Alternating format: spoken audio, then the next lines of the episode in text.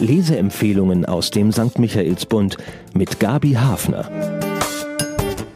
Mein Buch diese Woche ist ein sehr erwachsenes, reifes Buch. Es heißt Denn es will Abend werden von Anna Enquist. Es geht um Erschütterungen im Leben und um Kraftquellen, die helfen, wieder zu sich zurückzufinden. Erzählt wird die Geschichte anhand eines Musikerpaars und ihrer Freunde.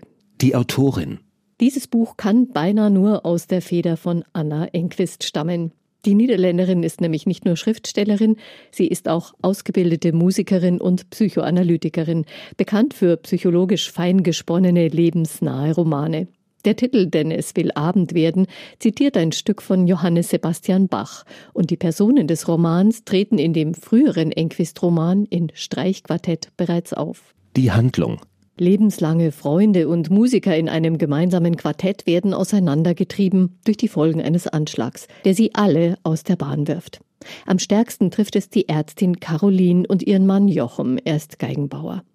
Ihre beiden Söhne sind Jahre zuvor bei einem Autounfall ums Leben gekommen. Mit dem Sprengstoffanschlag auf das Musikerquartett verlieren die beiden das mühsam austarierte Gleichgewicht ihres Lebens. Carolins Hand wurde obendrein verletzt und sie müsste eine neue Technik fürs Geigespielen lernen. Mit der Musik fehlt ihr ein Lebenselixier. Die vier Freunde und auch das Ehepaar unter sich haben sich nach dem Anschlag entfremdet. Jeder versucht für sich allein zurechtzukommen. Doch die verloren gegangenen Beziehungen, sie hinterlassen bei allen große Lücken. Anna Enquist zeigt den Lesern vor allem Caroline und Jochem in Nahaufnahme. Beide können kaum Trauer zulassen.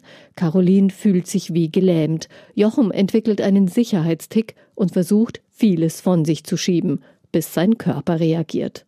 Spannungsfaktor. Woher kommen neuer Lebensmut und Energie nach so einer schrecklichen Erfahrung? Wird die Ehe von Caroline und Jochem dieses zweite Trauma überstehen?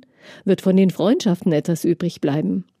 Diese Fragen lassen psychologische Spannung entstehen, mit der die Autorin aber nie spielt. Es geht ihr schließlich ums echte Leben. Anna Enquist hat übrigens selber ihre Tochter bei einem Unfall verloren. Sie kennt den Weg aus dem absoluten Tief des Lebens also auch als Mutter. Bemerkenswert.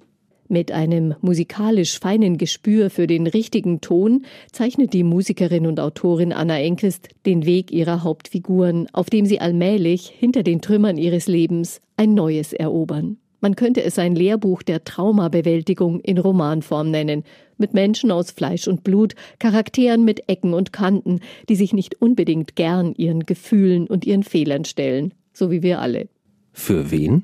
Der Roman ist ein psychologisches Kammerspiel. Wer sich für Menschen und ihre Entwicklung interessiert oder vielleicht gerade eine Geschichte braucht, die zeigt, wie Brüche im Leben heilen können, ohne platte Mutmacherei, der wird an diesem reifen Roman Freude haben.